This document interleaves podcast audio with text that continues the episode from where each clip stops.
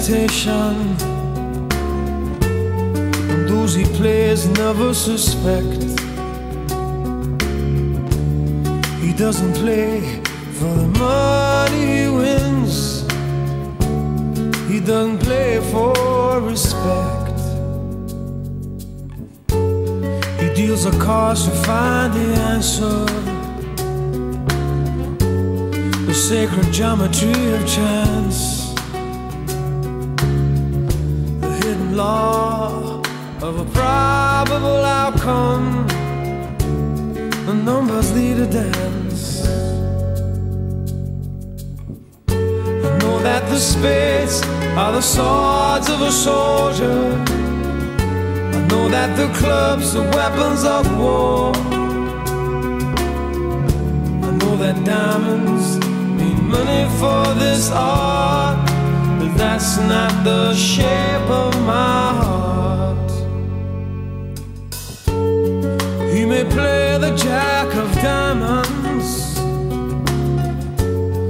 He may lay the queen of spades. He may conceal a king in his hand while the memory of it fades. Welcome to the Tom Dupree Show. Joining us this week, special guest Jim Waters, President and CEO of Bluegrass Institute for Public Policy Solutions, otherwise known as BIPPS. Also in the studio, Aaron Ammerman, who's chairman of the board of BIPPS, Missy Clifton, and our host, Tom Dupree. It's a room full today, and we're powered by Dupree Financial Group. So, I've been listening to this guy named Rick Beato, who has a YouTube channel. He's a musician and he also interviews musicians. And he did an interview with Sting and he talked about this song and the, the different chord changes in it. The thing I like about Rick is that he compares contemporary music to classical music, and you can really learn about music by listening to this guy's YouTube channel, Rick Beato, B E A T O. And there's just a, a lot of great stuff on YouTube anyway. All right, let me get to the Psalm 36. Psalm 36. Keep it going a little bit. I like listening to that song. Uh, verse 6. Thy righteousness is like the great mountains. Thy judgments are a great deep, O Lord. Thou preservest man and beast. How excellent is thy loving kindness, O God. Therefore, the children of men put their trust under the shadow of thy wings. They shall be abundantly satisfied with the fatness of thy house, and thou shalt make them drink of the river of thy pleasures. For with thee is the fountain of life. In thy light shall we see light. Then uh, verse 11 Let not the foot of pride come against me, and let not the hand of the wicked move me. So I was talking to Jim just prior to this, and uh, BIPPS, you know, has we're now coming up on 20 years, and I'm a former board member myself.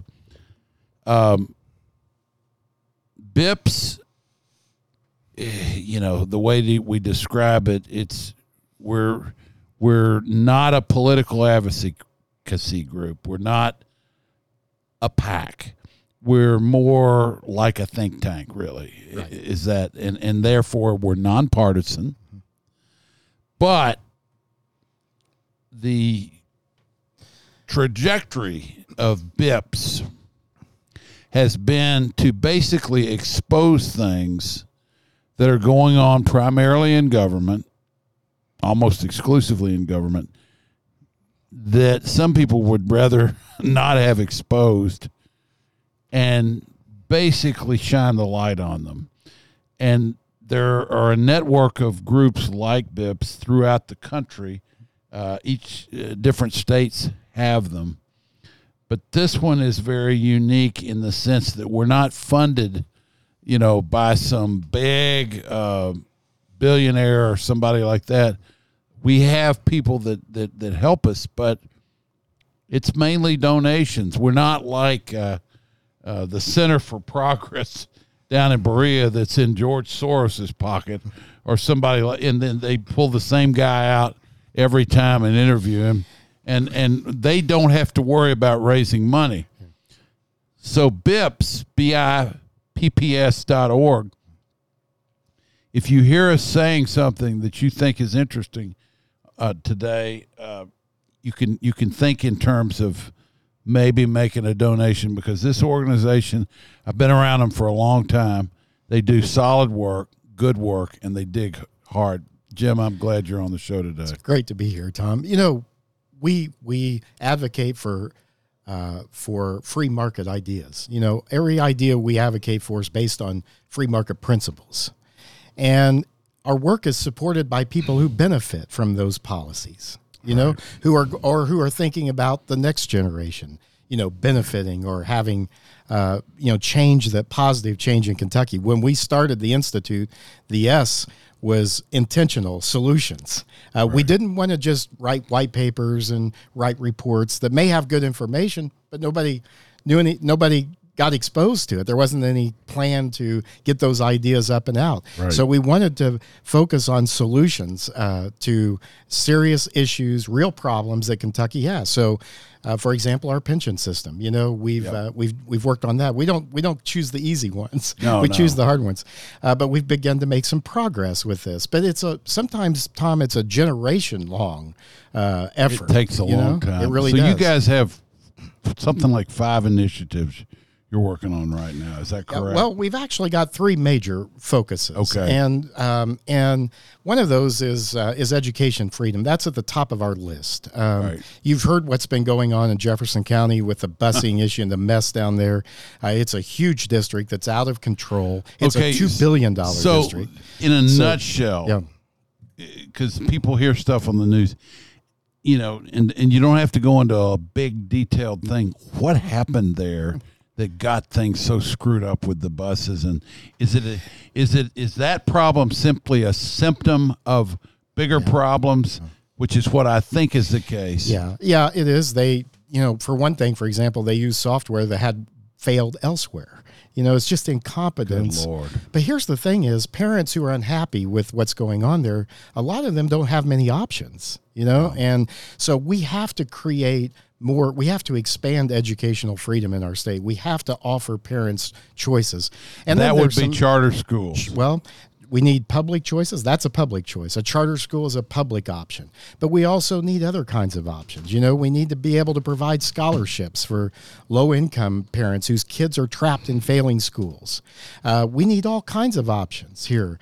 And the good news is we're moving in that direction. The momentum's on our side. And this Yeah. thing that happened can only help you get you, it's going to cause people to listen. Well, it's like COVID. When COVID hit, parents started paying attention, Tom, to what was happening and what was not happening Yeah. in their schools and what they found they didn't like. And the for example, this grassroots parents group in, in Jefferson County, they started with the express purpose of getting their schools reopened.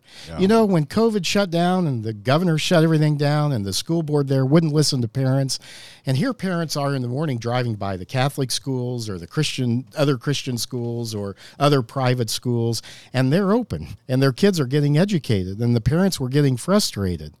But what we did is we tapped into that. We tapped into that and said it's really a bigger issue. We need we need choice and options for all Kentucky kids. Well- and these parents got on board with us. yeah, the the Kentucky let's let's don't kid ourselves. Everything that takes place in education in Kentucky is driven by the teachers union. They tell you what you can do, what you can't do. If if something happens in Frankfort that they don't like, they flood the place with bodies. So And money. yeah, and money, and you're dealing with that. And and and our former governor kind of ran afoul of them in a way that he probably shouldn't had, and it, it helped to get him beat. So we know they have political power, but they're all about preserving jobs and and They're, they- you know they- what they're about, Tom? They're about the system. the system. We're saying, what about the students? Exactly. You know, I mean, you know, I, every time I see a Fayette County school uh, truck drive by, it says it's about the kids. I'm thinking, jeez, are you kidding me? It's about everything but the kids. It, exactly. You know, it's uh, about it's about the adults. it's, it's about what they want. the adults. And and Tom, unfortunately, it's about protecting a failing or at best a mediocre system for most Absolutely. kids. And We don't and want anybody getting too smart, if, you know. if if what was if the approach that was being taken was working, Yeah. why are only one in three kids in Kentucky reading proficiently? Why are one in three reading at the lowest level? It, why are why why are only fourteen percent of our black students reading proficiently? Okay. Okay. Missy's done some pretty interesting research. One of the things she's noticed truancy levels have skyrocketed. And I think it's pretty much since COVID. Chronic absenteeism was Is the what they is the call it. term. If you look at the They used to call Yeah. it truancy. But, but remember what happened during COVID. Uh, they went to the online learning. Now here here's the thing: is the public system was not prepared for that. They didn't do a good job with it, and they and guess who got hurt the most? The low income kids and mi- many of the minority kids. We know that ten thousand kids in Jefferson County, after the first couple of weeks, did not get an education for the rest of the year.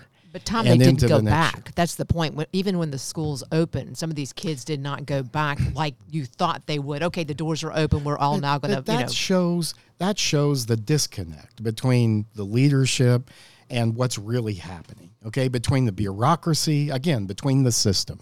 When you're thinking about the system and protecting the system, those are the kinds of decisions you don't think about. Well, what is it that's going to cause kids to come back and be engaged, and how can we make up the ground we've lost?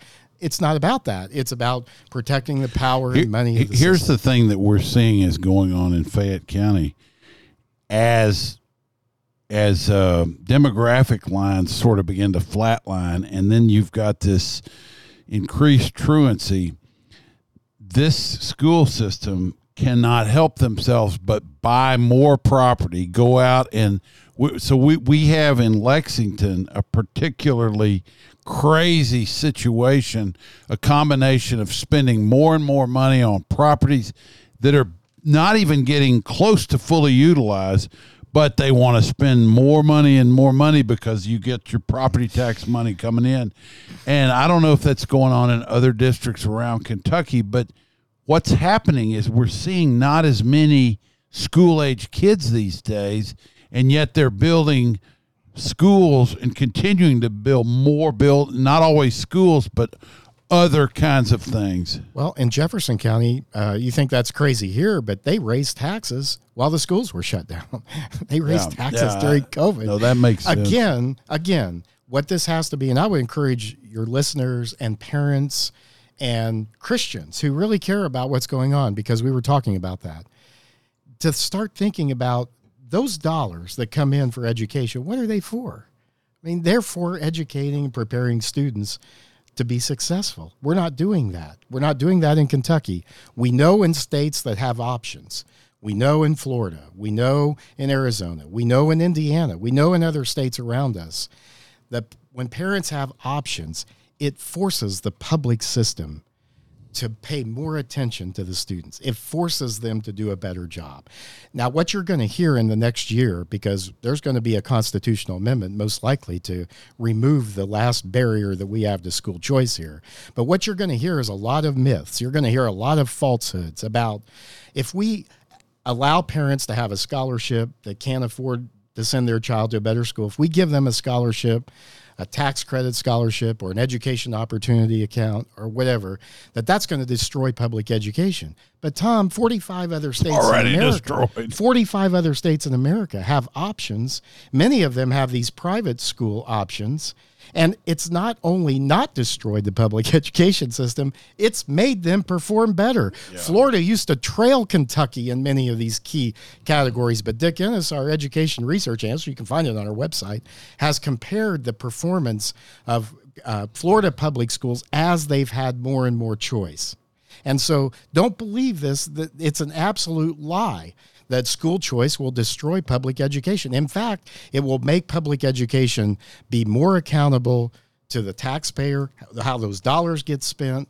Uh, will be more transparent. They'll have to be, or they'll lose students, they'll lose money, they'll lose power, and that's what they care. about. education in a sense is about competition it's about competing with yourself it's about you Good can't point. be educated if you don't have a sense you know of of otherwise, all that's happening is you're being indoctrinated. So there's a big difference between indoctrination and education, and there are a lot of people in our schools these days that really believe education is more about indoctrination. It's not. It's not. A, it's about feeding people false narratives and so, therefore, we also have to start looking at content. Well, that's We've right. got to look at what we're teaching people. Yeah, the curriculum issue is huge. And one of the things that we want to do is bring more transparency to this by requiring uh, school districts to put the lesson plans and the curriculum they're going to use online Yeah. so that parents know what to expect. And here's the thing about it, too if we have options for parents, then if a parent doesn't like what a school is teaching, then right now it's a really tough process to really uh, to really do anything about that. I mean, a parent can go to the board, but you know, it's an intimidating process. Uh, it's not parent friendly. It's not student friendly. It's not meant to be. But listen, if we have choices and options, and the school district knows that all a parent needs to do is say, "Hey, I'm not happy with what's going on here. I'm going to find something better for my child." Right. Then they don't have to go through all that. And but right now, most of our state there aren't those options, and in fact, we have none of those options in in our state. So with that, that's a, just I think a really important reason too to have more educational freedom and more liberty and more choices. Again, for whatever reason. Here's the thing is we need universal choice. Whatever your reason is for wanting a better education for your child, I mean, you should have that. You should have that ability to do that. Whatever your reason, if it's curriculum, uh, if you want your child to be in a, a math and science program, if you want your child to be in a in a, a fine arts program, whatever it may be, uh, you should have that. You should have that choice. And states where that's happening, states where that is going on, they're they're forcing their public system to improve because one of the things teachers unions will say to us is well if you have all these choices what about the kids whose parents don't get engaged who don't care and they may not be in a good school for them and they're stuck there but here's the thing is a rising tide lifts They're stuck there anyway. A rising tide lifts all boats. So we need to focus on students and not the system. When we begin to do that, we're going to see changes, I think, that are going to be significant here. So education freedom's at the top of our list for obvious reasons there. Uh, but we also we also are concerned about economic opportunity, you know, here. Um, you know, we've made some progress, Tom, in recent years. We've begun lowering the individual income tax, getting, beginning to get rid, phase that out. So we went from six percent to four percent. Four percent. That was a BIPPS initiative. Is that correct? It has been on our. It has been for a long what time. what pushed that over the finish line? Well, it didn't hurt that we have a supermajority of Republicans in the in the House. Seriously, we're not. And BIPPS had something to do with that too. Well, here's you what guys we- have let- been in. let me explain You guys have your fingerprints on a lot but, of this but, stuff. but let me explain how we influence that, because we're not a partisan organization. You're not a But partisan. here's here's what happened. you don't want to. when we started, we started looking at all these free market policies that we wanted to see Yeah. happen. Well, then candidates, there were some candidates that wanted to challenge, challengers that got excited about this, and they wanted to run on right to work. They wanted to run on school choice. They wanted to run on pension reform, and they did, but they got beat because there hadn't been the effort, the education effort that BIPPS then began to implement and educate uh, policymakers, parents, taxpayers, and so forth. And now, at one time, if you ran on those issues, you couldn't win. Now, if you don't talk about them, you're not going to win. Well, I might And add that Jim has been writing a column that's picked up by about twenty-five or thirty newspapers uh, in the state of Kentucky. depending on what week they we send it to all of them. Yeah. So, So, yeah, so. and and sometimes they run it, sometimes they don't. But he's been writing a free market based column for a number of years, and and 13 years. There, there's a bunch of, and then he sits in and does radio shows, so he's getting his voice out. We found that in our marketing is it's repetition. You have to keep telling people over and over again. I said just about the time I told some of our team just about the time we get tired of talking about something Yeah. is when people really begin That's to right. listen. It really is true. And so we have to educate. We saw the power of educating people when it came, for example, to right to work. Now, our governor's out there running around taking credit for a policy that the, the effects of a policy that he would have vetoed. which is kind of I find that ironic. But you know what? Who cares for us? Who gets the credit? Here's what goes on. Kentuckians are benefiting. We're growing as So a he, state. he's he's saying he likes right to work. Well, now? no, he's saying he likes what right to work produced. Now, he doesn't use that language. He talks about new manufacturing. But, Tom, when we were doing that campaign, we were telling policymakers, we were telling legislators. I mean, at one point, this is going to happen. Warren County was the only right to work county in, in Kentucky, wasn't well, it? They're it the was first, one in the nation. It Yeah. was the first county in the nation that passed right to work. Yeah, And then there were several other counties that did, and then several other counties wanted to, but then the unions filed a lawsuit and that put a, a lid on that. Bottom line, though, is it was a ground up movement. So many of the counties, Tom, that passed right to work in their counties were represented in Frankfort by legislators who had voted against it because Greg Stumbo told them to. But now they were forced to change or get defeated Yeah. because of what happened in their counties. All right, we need to go to a break. You've been listening to the Tom Dupree Show. Jim Waters is our special guest today. He's president and CEO of Bluegrass Institute for Public Policy Solutions. We'll be back in just a few minutes with more of the Tom Dupree Show, and we are powered by Dupree Financial Group. the hidden law of a probable outcome. The numbers lead a dance. Know that the spades are the swords of a soldier. This is Tom Dupree at Dupree Financial Group. Our primary concern is getting you through retirement with enough money. In retirement, your monthly expenses don't go away.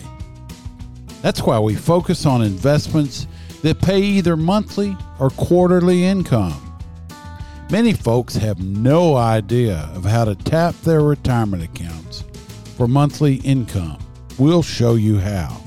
We have 45 years of experience providing income oriented investments. For a free review of your retirement investment accounts, call Dupree Financial Group at 859 233 0400. Also, be sure to listen to the Tom Dupree Show Saturday mornings on News Radio 630 WLAP. That's Dupree Financial Group at 859 233 0400.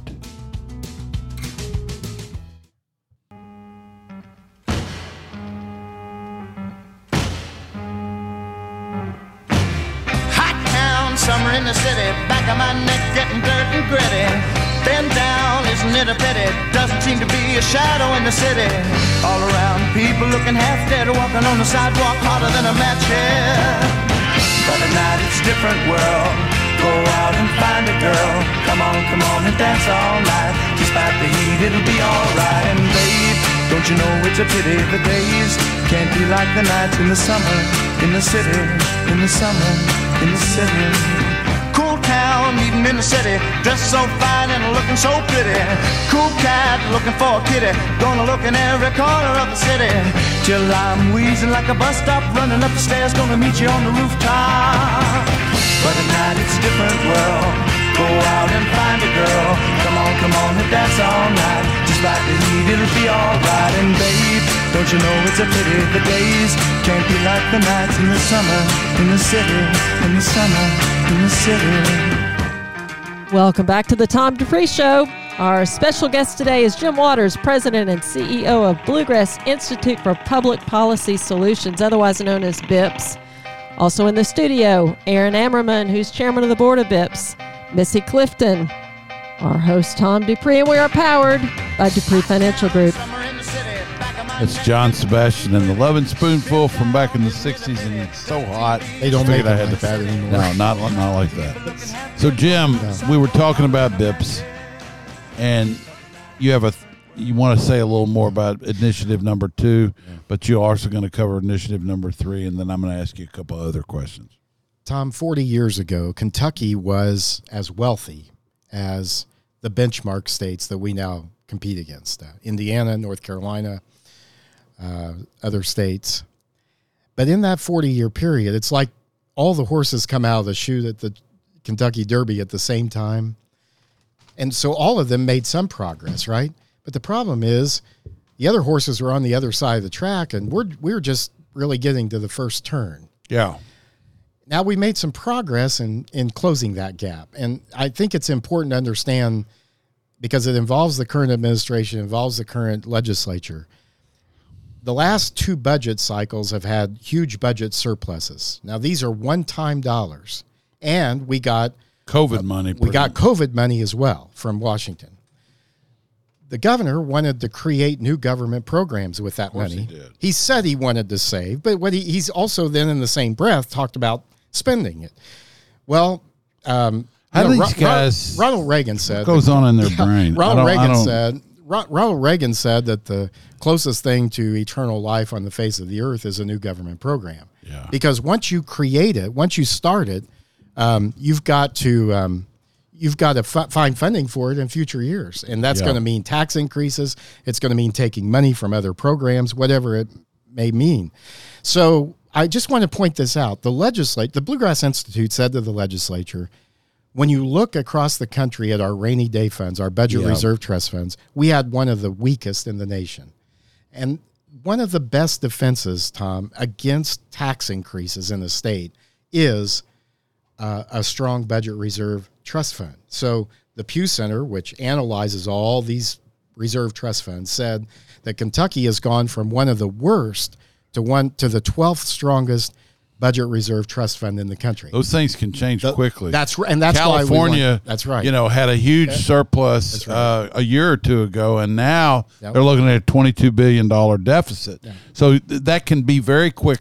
Well, that leads to our next. That's why one of the things we want to do is protect these wins that we have. Yeah. And one of the ways we can do that is with legislation that some other states have called a tax and expenditure limitation. Okay. So that you, you have a formula, you tie future spending and taxes to a formula that includes population growth and cost of living or Would whatever this it is. affect local governments as well as the state uh, government? You're on the right. Come on, track. come on. Okay. So one of the things we want to do is no matter who gets elected in the future, we do not want our budget reserve trust fund to become a slush fund for politicians. I thought that's what it was. No, the governor wanted it to, but the legislators, to their credit, the leadership, put those dollars into the rainy day fund. And you know what happened, Tom? This has real world implications. When that tornado hit in Bowling Green, Western Kentucky, uh, a couple of years ago, the legislature was able to come right in and they were able to help that area with over $200 million check. When the flooding happened the next summer, last year, they were able to come in and do that. We couldn't do that before. If we'd wanted to do that before, we would have had to find the money from some other program, you know, under the couch cushion, under the car seat right? So now, by having a strong reserve trust fund, that's what those dollars are for. We want to make sure the guardrails are put on there so that in the future, that can't be used for some new ongoing government program that's going to have to be paid for. So we want to tell, and the states that have done this have benefited economically and strongly from this. The tax, uh, the income tax Okay, reduction. Go to initiative number three. So, okay. The, I'll just say the income tax reduction also, we want to protect that. I got you. All right. The third the third initiative is uh, we have had all these wins, and then the left has gone to court to stop us on school So choice. that happened uh, in With the choice. when Beshear he was much more aggressive than Daniel Cameron was. Right. At, at going to court, and Beshear went to court every time Bevin did something, and really stymied him in many ways. And then he turns around and beats him in the governor. eh, But so think about this in the it couldn't happen to a nicer person. in the I'm school choice in the school anyway, choice go ahead. in the school choice legislation that was passed in 2021. The governor vetoed that. They passed it by a single vote to spare. They overrode the veto by two votes. That's it. That's how fought. It was a hard fought debate. Well, I mean, you can expect But him then to they got to veto the it, courts. but then to tie you up in But court. then again, it got, it got to the courts, and the courts stymied it. The courts That's stopped one it. guy in Frankfort. One by guy the in way. Frankfort? It isn't courts. And- it's court. Well- it's Phillip Shepherd in Franklin He's, uh, circuit. he's, he started it, and the Supreme Court at that time finished it. okay. Now, the only Supreme Court in the nation that has ruled against a school choice bill like we had, the only one at state, federal, the U.S. Supreme Court has said these programs are constitutional. So that would be Larry VanMeter that that and the uh, liberal from Louisville, who's that was her one of her last cases, uh, Abramson from Yeah. Louisville, Yeah. but she's no longer on there. So we'll see what happens with the charter school bill. It's going through the same thing. Here's the good news: is I don't know what Larry. the good would- news is he would be for it or Yeah. he's probably going to be. A he Democrat. voted against it too. He did. Yeah, that's that's that whole Here- family. here's what That's the- that whole inner bluegrass. You know, The, I- the don't get Supreme me Court, going. in their ruling, said if you want to have school choice, you have to have a constitutional amendment. Here's the good pretty news. hard to do. Here's That's the good news. sixty. What is that? Sixty percent. Uh, in the legislature. no, no, that's got to go to the voters. It'll be a simple majority of voters. It'll be the so, simple majority. so they went from sixty percent of voters to No. fifty-one. 51 But it's got to go on the ballot. It's got to go on the ballot. So what happens in this next legislative session is they will put it on the ballot. The legislators are supporting this. This has strong support in the House. The Senate will support it as well. It's going to go on the ballot. And then in the presidential election in November, next November, it will be on the ballot. The good news is this our opponents on this have, in both the public charter school case and the private school case, they've used the same arguments. We remove that obstacle, and Kentucky can become one of the biggest school choice states in the nation. It can happen. It's going to cost us to get this done. It's so what do we need to resources. do here? Well, we need to have a campaign, a coalition of strong support for school choice. We need the resources to do it, and it can be done. It's I'll make done. a pledge right now. Okay. We're gonna, we're gonna, we, we will, we will put something behind this. But it's gonna- uh, but the other hold side- on, hold on a Yeah. minute. We haven't set an amount. Okay. well, I'll tell you. So I want to know what you're gonna do if if we're gonna. You Here's know, you tell me what you you had. Tell me how this works. Okay, here's how this works is first of all, we have to have the government affairs effort to get it on the ballot, which which we're very positive about that. Is that hiring a new person? It's it's bringing on someone to help with the campaign. That's what it's going to amount to. Uh, and we want to bring on an education policy director who will be involved in uh, leading this effort for for BIPPS.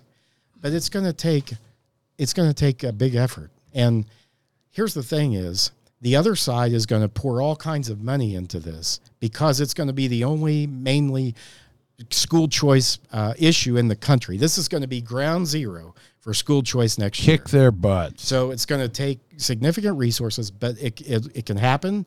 I believe it's going to happen, but we need a strong coalition of supporters, both individuals and groups. We're working on that. We know who those people need to be, uh, and we need to we need to have the resources to do it. If we do, then every time the other side comes out with a myth or with some thing they're trying to say that's not true. We can be there to hit back. We can hit back.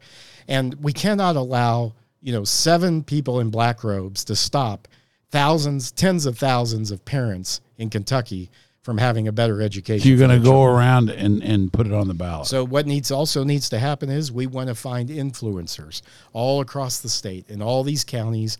It may be the legislator. You know, one of the biggest challenges we have on this issue is not Democrat and Republican because there aren't that many Democrats in Frankfort anymore. It's actually rural Republicans who are in school in districts where the schools are the biggest employers. Yeah. So they're they're telling them if you support this, the superintendents who filed the lawsuit against school choice, they're telling the legislators if you support this, we'll find someone to run against you. So they're up against that. Yeah. So we need to educate people out as outside of Louisville, outside of Frankfort, outside of Lexington. It needs to be a statewide effort. And if if we can, I got some this off- ideas for you. Yeah. We'll talk about it. and and we can we this has happened. It can happen. And here's the great news: is we're in the midst of seven surrounding states, most of which Indiana has universal choice. Indiana has been so successful with their school choice that the public schools have been advertising on billboards saying our test scores have improved come back to our school how would you like to see that in jefferson county how would you like to see that in northern kentucky or fayette county or, or bowling well, Green or Northern wherever it may be? Kentucky is one of the more free enterprise tilted places in the but in not the state. education wise Yeah. not education What about Bowling Green? Bowling Green, the superintendent of the Warren County Schools has led the effort in court to stop this. He has led the effort To He stop has- school to choice. stop school choice. So, uh, So the the, gonna- the areas are very progressive economically, but the the education is But if we don't solve this, if we don't get no, it's going to keep us in the dark ages, and it's We- only going to get worse. We can create all the jobs we want to. We can have all the new announcements we want to. But companies are going to look at do you have an educated workforce? Do you have a workforce that can fill these jobs successfully? Can we be successful? And when you look at Tennessee, which is down near Bowling Green, all kinds of choice, all kinds of uh, options for parents. So the good news is we're surrounded by it. and I think that uh, that's going to play a major role with legislators as well. So Okay. So one of the things that we find in this county, city county, let's let's pivot to local government. Uh, the the way that a budget gets really reviewed and that there's there's no public input. The mayor produces the budget and they pass it without asking any of the departments to make hard choices. So what's happening is that every year they're running a deficit budget. Each year it gets bigger. The police and fire uh, pension plan here is is a separate thing. It's not part of the state plan. It's got issues. What do we do? What what what is there going to be any kind of transparency bills that are coming through the legislature that are going to require local governments to be more transparent and better at at allowing for public input, showing where money could be saved, which it's not. They're just finding ways to spend it because they know nobody's looking over their shoulders. This is a real problem in Lexington Yeah. and in our urban Fayette County government. Yeah. So one of the th- big debates that's going to occur in Frankfort that will have an impact on what you're talking about. It won't completely solve it, but it'll have a big impact. And that is on whether local governments will be allowed to raise their sales taxes. And what's going to what we're doing is we're saying we're saying this. We're saying what needs to happen at the local level is what's already happened somewhat at the state level the occupational tax, which is the local income tax, needs to come down, needs to go away. If you're gonna if you're gonna allow local You, communities, you take the occupational tax away here, government shuts down. It used to be something they added. They were going to sunset it. It was supposed to have been sunsetted over 20 years ago. Yeah, we're going to recommend that they begin to sunset this, and that as local communities want to raise a tax, they'll have to get legislative approval for it. But here's here's the Bluegrass Institute's role in this. I'd like to see this happen. we're saying this any tax policy must must adhere to three principles one is it has to be revenue neutral at a minimum it cannot add to the taxpayer burden. If i'm a taxpayer and the local government passes a tax increase or the state government passes a tax increase whoever if it increases my burden it's not acceptable. It's unacceptable and then it has to be a tax that doesn't move us closer to taxing income and retirement savings. It must be a tax that is based more toward consumption based tax, which we know works in other states. And the other is it has to favor a wide audience, individuals and entrepreneurs, not narrow special interests like a lot of these TIFs have and so forth. Here's the thing is groups like the Kentucky League of Cities, the Kentucky Association of Counties, they want to give local governments a blank check. And we're saying that's unacceptable. That cannot happen because here we have at the state level reduced taxpayer burdens. We're phasing out the individual income tax. We cannot turn around and allow local governments to increase that burden. And here's the thing is if there is restraint on what can be done in terms of raising taxes, that means they will have to be restrained in their spending as well. One of the things we want to do at the institute is we want to create an annual analysis of Kentucky's economy from a free market perspective. Well, part of that's going to be, I'm sure, looking at what's going on in our larger areas versus what's happening in in the urban areas. But the interesting thing about spending, government spending in Kentucky, is we've become a much more red state politically speaking, right? With the presidential elections. But see how that lag has happened. It was the presidential elections first, the congressional elections. And now we've got a state the house that's uh, super majority Republican. You're going to find lots of resistance But- in these. Right. And I'm going to tell you where it's really going to hit.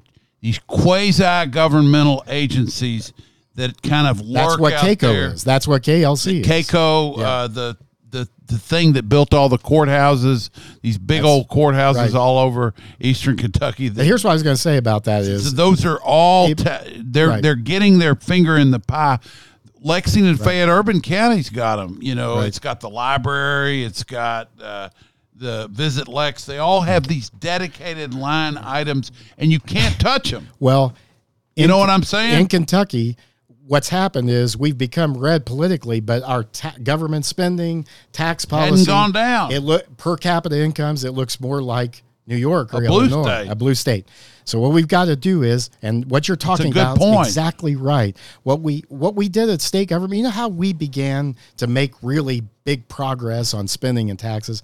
It was through transparency issues. Several years ago, we held a press conference at the Capitol, and some of the le- legislative leaders were there. They began to say, "We're going to put the checkbook online. You can find out much that more." That needs to be done right here in Lexington. But that's the lag. See, so income Oh, taxes it's need to come down, right? Right here. Uh, more transparency. I'm not even going to tell you Yeah. what kind of check I wrote to both this. Here's the other thing. Our Andy Barr let me down. I can't even deduct my uh, property tax anymore. I mean, you know, so you write this stuff. You're a business owner.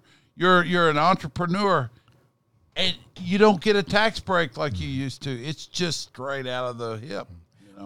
We have to begin to move I mean, it- tax policy. You got to listen to guys like me. That's I'm a job creator. That's right. I can create more jobs if if I'm and given. government doesn't create anything. no, it doesn't. And you have you have a Lexington Fayette County government that's has a budget of almost a half billion dollars. it's over it.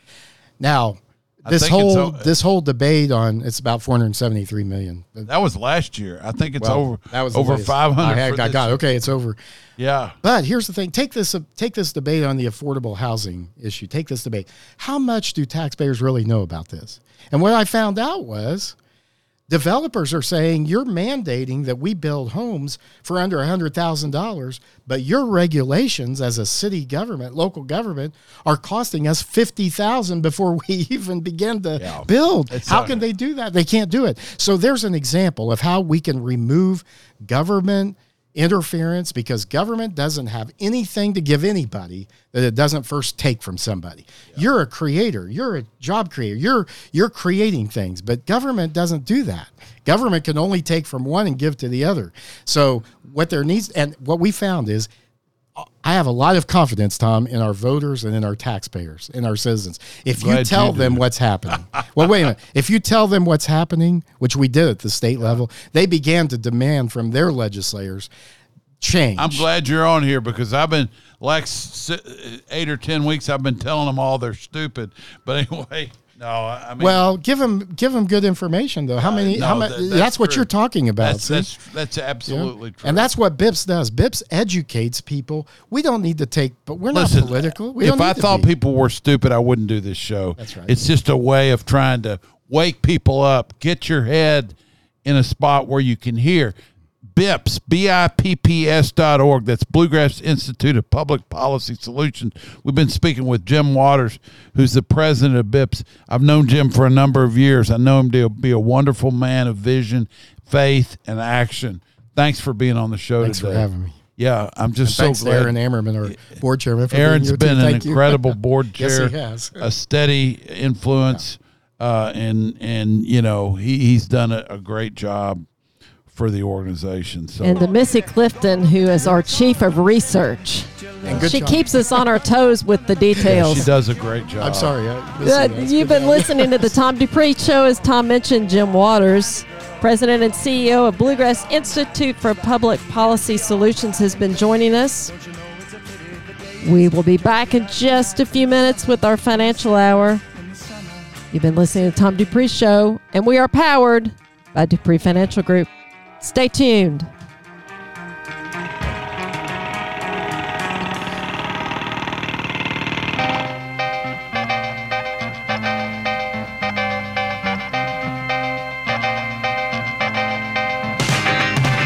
Hot town, summer in the city, back of my neck getting dirt and grit.